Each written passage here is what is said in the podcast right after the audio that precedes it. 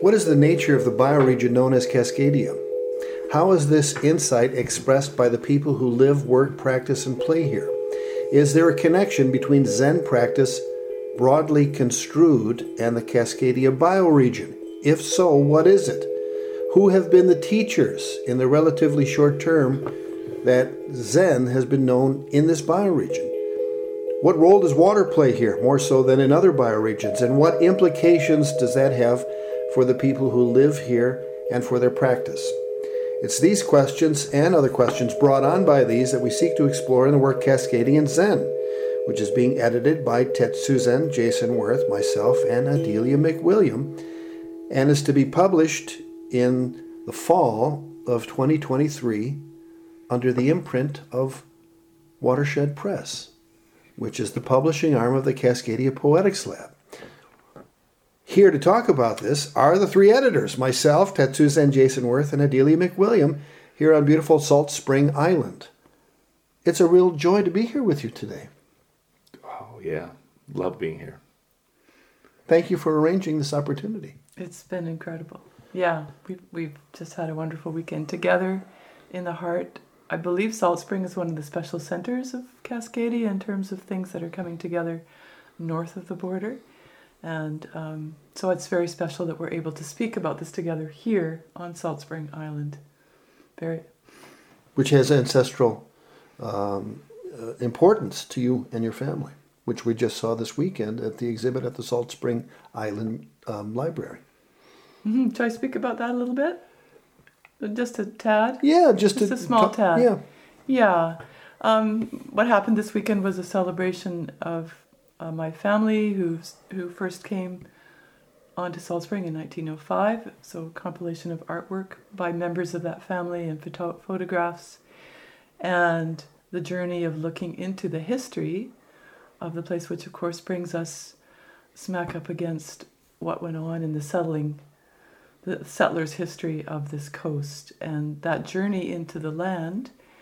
Um, I think it was a personal journey for me, but I think it's a journey that we're all in the middle of taking in whatever way, or we're learning to situate ourselves in place in a way that we never have before, with that historical awareness that we're bringing, and also how we're living in our everyday.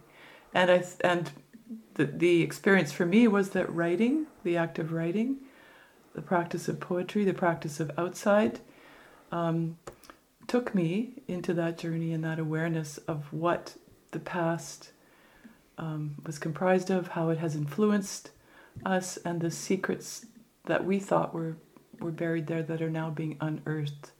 And so that's whole sense of unearthing, which I think relates to what we're seeing in all of the writing in the volume of in the Cascadian Zen volume is poets essayists, artists who are responding to the land in unique and, and beautiful ways. This book comes out of a panel discussion that happened at the May 2019 Cascadia Poetry Fest, uh, Festival that uh, was moderated by you, Jason. Mm-hmm. And so maybe you can talk about um, that. I mean, uh, it was honoring Sam Hamill, that whole festival, and had a panel about translation and had a panel about Zen. And so the focus uh, became Cascadian Zen. Sam, of course, living in the bioregion since the 70s, and himself being a bioregionalist, himself having a, poem called Of Cascadia, which ends his uh, collected poems. Um, tell us about how that panel came together and how the anthology came out of that. Yes, so I think the best way to begin thinking about that, and of course, we're speaking together because we'd like to invite whoever's listening uh, to consider reading these two volumes. Uh, maybe there's a third coming, uh, but two so far uh, are on the way. So the meditation is what do we mean by Cascadian Zen at all? If by Zen we mean this is a book in which everyone editing it, uh, everyone writing in it has a Zen practice, the book is narrow, really, in the final analysis, quite unzen and of very limited appeal. Uh, Zen is uh, short for uh, any intentional practice of being here. And an intentional practice of being here comes to the really difficult word, uh, Cascadia. Um, the people who were here quite intentionally before the later colonizers would never have recognized this place as Cascadia, but they were really quite intimate with it. And their voices and their presence is also everywhere in the book, not just in terms of contributors, but also spirit. Uh, Zen is an extremely late transplant here, um, the 1950s and 1960s, and it's still on rocky footing. It hasn't really uh, found its way into being part of the spiritual ecosystem yet, but it is awakening us to the challenges of being in a spiritual ecosystem. How do we speak to it? How do we speak from it? How do we honor what it's been? How do we hear the voices that um, spoke in ways that were systemically not heard for a long time so that we could have only colonial voices? That's all there. So the, it's a deep book of collecting all the various points of disclosure in which we can awaken to where we are, when we are. And so our uh, our deep intention is not only to celebrate this place, because there's also some difficult voices that we want you to hear as well, uh, but to awaken to what it is to be here and think from here and speak from here in all of its promises and all of its difficult responsibilities and all of its needs for restoration spiritual, cultural, political, economic, ecological. And so the here being Cascadia, being a bioregion, and bioregionalism being a way of uh, living that seeks to be completely sustainable, seeks to see its boundaries as those created by nature and not necessarily by generals of armies sometimes looking at maps. So in Cascadia, we go from Cape Mendocino, according to David McCloskey, who some people call the father of Cascadia and who's been invo- involved in the bioregional movement since the 70s. He believes that uh, there, where the uh, San Andreas Fault goes into the ocean and creates the Cascadia subduction zone, based on the work of Bates McKee and other geologists from uh, active in the 50s and 60s and 70s, that it goes from Cape Mendocino, Cascadia does, all the way to the Aleutian Trench and basically Yakutat, Alaska, and inland basically to the Continental Divide. There's a huge part of Oregon that he doesn't consider part of Cascadia, that's part of the Great Basin bioregion. But this is the place we're talking about. And the map is available at cascadia-institute.org, and it's an incredibly um, uh, what's the word evocative map. You look at this map, and you, if you have any sense that there's something lacking in the way that nation states are construed, if you're not a jingoist, you look at this map and think, mm. this is really where I live, because it's a place where maybe not totally synonymous where, with where salmon go. It's a place where uh, much of the flora and fauna is similar. And it certainly has a lot more common with each other than places like Akron, Ohio, or Toronto, or Austin, Texas, or what have you. So it seems to me that building affinities that way seems like a very natural thing. At least it does for me. One question um, that has been brought up in this Cascadia work has been is this another attempt at the United States at colonizing Canada? And so you get some resistance. You're smiling at that one. Um, yeah, that actually that question hasn't come up for me in, in working on the, these volumes because there's been great attention paid to including people north of the border, and uh, mostly what's come up in terms of the writers is the com the common concerns, and the actual differences are not so much border as they may be in in the sources of the work. Um, if they're members of minority groups that particular perspective, certainly the indigenous voices, which are which pay no attention to the border.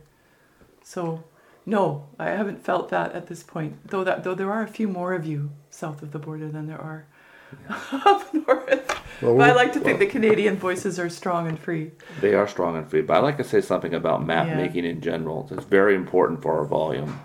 The Cascadian map is a post colonial map, it is not recolonizing. Canada and the United States are colonial ideas, they are mapped along colonial lines. So, if you're saying, is this a colonizing attack for one colony to take over another colony, it's absolutely not. Bioregionally, we do not recognize the US Canada line because that is a colonial line. And what is a colonial map? We should be very clear about it. It's an inventory of what you own. It's what belongs to you. Who is you? The colonial appropriators.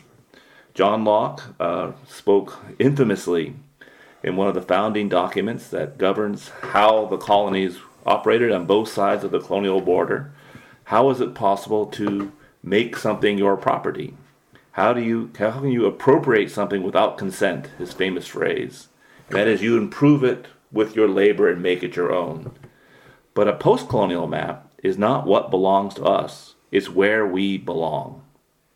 And so it's always been Cascadia in the sense that the inventory is of our sustaining conditions the mountains, rivers, cultures, languages, climatic forces. These things are things to which we belong. And so it is an absolute, uh, how shall we say, refusal of the ontology and politics and economics of coloniality. There you have it. Talk to us a little bit about um, this notion of the Zen part, which does not, you know, exclude other uh, systems of inner work, other tra- spiritual traditions. Uh, how would you describe that part of the, f- the title Cascadian Zen? Yeah, like I mentioned before, Zen is just short for any intentional practice. Uh, Zen itself is not a idea. It's not a philosophy. It's not a uh, ideology. It's not a set of belief commitments. It's a practice. It's a practice of doing what? The falling away of your ego. The ego that falls away, of course, cannot be separated from the coloniality of that ego. And it's an awakening to now and here. Now, you don't need Zen, the tradition, to do that. Uh, this place has been Zen in many ways long before such a word ever would have been used here. Um, but it's an intentional practice of belonging. And it's easy to say that we belong here.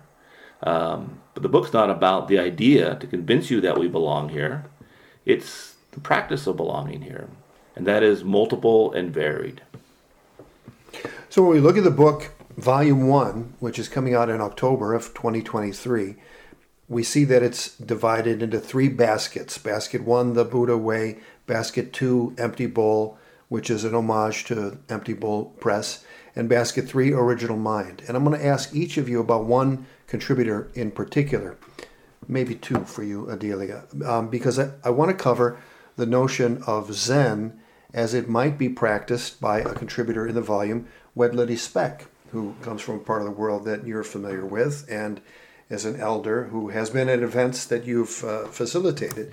So maybe you can talk uh, as to how he might fit into this broad notion of Zen and his contribution uh, to the uh, to the anthology.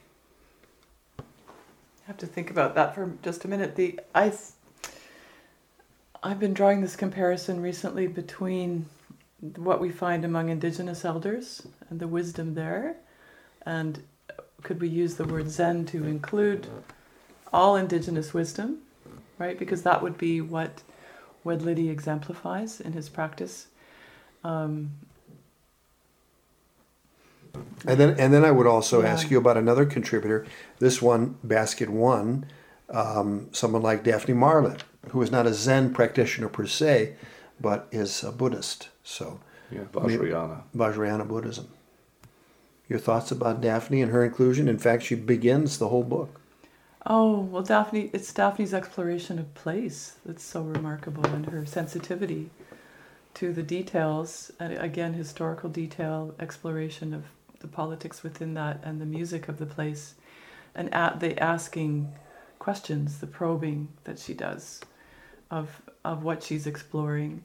I mean, it's Daphne who's going to walk down to the fishing docks and speak to the fishermen and laugh about how they speak to her and the patriarchy that's in there, but also the relationship with the fish themselves. And then the, the poetry moves on to looking at the, the fish um, returning up the river and this the speaking to, um, yeah, the speaking to the perhaps the their inability to continue to do that as time moves on. So Daphne's sensitivity is um, across the board related to her practice, not just her spiritual practice, but her writing practice, which is what takes her in there and changes her, changes her relationship to place, and our beautiful experience of getting to read what that what that is, and it brings it home to us. So we come home to our place through her work, through her practice, which also includes um, allusion to the indigenous uh, part of Cascadia, which preceded us here. Mm-hmm. Another person in basket one is someone whom you're very familiar with, Gary Snyder. Mm-hmm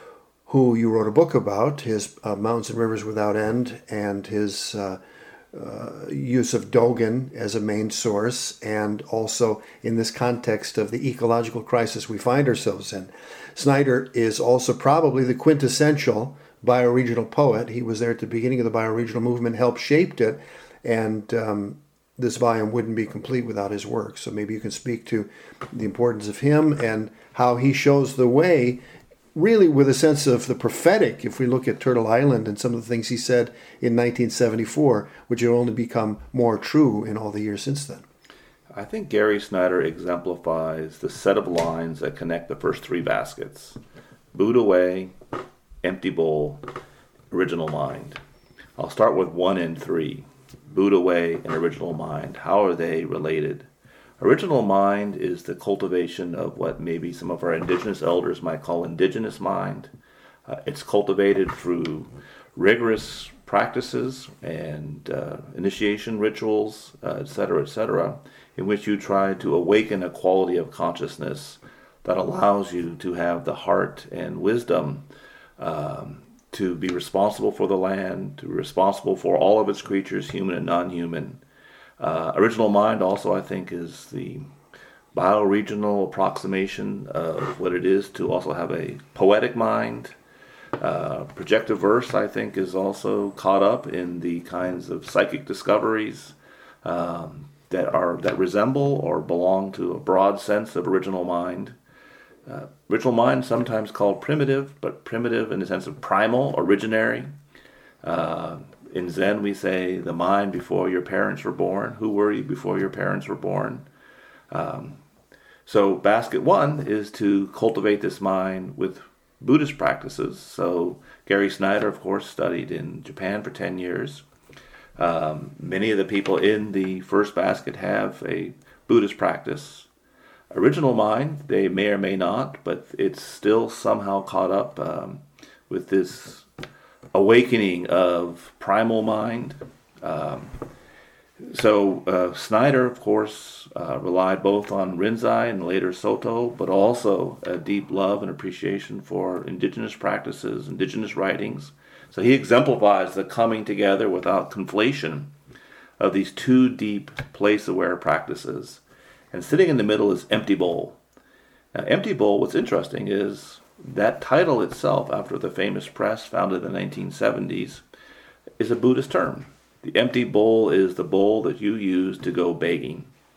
Buddhist begging, of course, is to take you outside of yourself, outside of the perspective in which everything belongs to you and is about you, and you make yourself helplessly attentive before the world.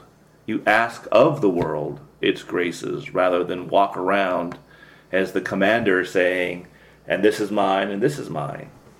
And so, Empty Bowl holding the Buddha way and primal or original mind together became a press that collects a bunch of writers, some of whom wrote for uh, Empty Bowl, some of whom didn't, all of who have in common a section of Cascadia, in this case, the greater Western Washington area. Uh, and they straddle in Buddhist ways, indigenous ways, other ways, projective ways, all these ways that we're calling Zen, um, and dedicated a publishing project in that direction. Snyder was that was his work to really hold all these things together, to publish, to help other writers, to encourage us to give the minority report on official consciousness in a time in which official consciousness is a global disordered psychotic consciousness and all of its mappings and so our little Cascadia map with its little baskets, that is the minority report. But it's interesting because in crazy times, it's the earth that's the minority and humans that are the majority. and that is um, the sickness to which uh, we want to provide medicine. Two launches for the book are going to be happening in 2023. One October 6, 7, and 8 at two venues the Spring Street Center at 15th and Spring in Seattle, and also the Richard Hugo House, and then a launch in Cumberland, British Columbia, November 24th, 5th, and 6th of 2023. Uh, more information will be forthcoming as soon as these events are a little more organized in the near future. For Founders Circle members of the Cascadia Poetics Lab, there will be early warning and opportunity to purchase gold passes, all access passes to these events. So, as a last thought, um, what do you hope the book will do in the world? Well, if it were, if you could wave your wand and it's magically successful, what effect does it have on the bioregion, on the continent, on the planet? I think it's encouraging people to be more thoughtful about their relationship to the earth at this time and the whatever practice they're doing that's going to bring them closer. Um, to walk softly, to to walk closer to the ways of the ancestors, to be careful of our culture, um, to be aware. So, by by reading, by responding, perhaps engaging in our own practices, there is a, a subtle change that is going to take place th- through just being with the book, spending time with it. If I had a magic wand, I would declare that what the book wants to be, good medicine, is what the book is, good medicine. Mm. And what makes good medicine good is that it heals, one bioregion for all. And part of our practice for doing this is the three of us working together, putting down our egos, um, whether they be individual or political, um, even the subtle ego of this insane magical line that draws a totally arbitrary and brutal uh, wound into the middle of Cascadia. Um, but I hope that the good medicine that helped us sustain this work is the good medicine that is received by its readers. That's what my magic wand wants. Do you think it's because of the content of this book that it was so harmonious to create it so far? And with the brilliant design work of Teresa Whitehill, which will become patently obvious once people hold the book in their hands? Do you think the content has had an effect on us as editors? It's medicine. We, we went to the medicine patch and we collected medicinal herbs. Yes. Yeah, I would say without a doubt. It's been transformational to be engaged with the work of the poets and the essayists and the artists that are included in this volume, and, in both volumes. And to be their caretakers in presenting yeah. this to the world. Yes. Yeah. What a joy it is to work with you both, Tetsu Zen Jason Wirth and Adelia MacWilliam. Thank you for your time and effort and for um, the joyous ride this has been. Thank you. Thank you. Thank you. Thank you to both of you for the beautiful idea. Cascadian Prophet supporters include Diana Elser a sponsorship dedicated to her parents, whose practicality, humor, and love of family life reflected their experience in and love for the eastern Missouri Breaks and western Ruby Valley, Montana landscapes that define their childhoods.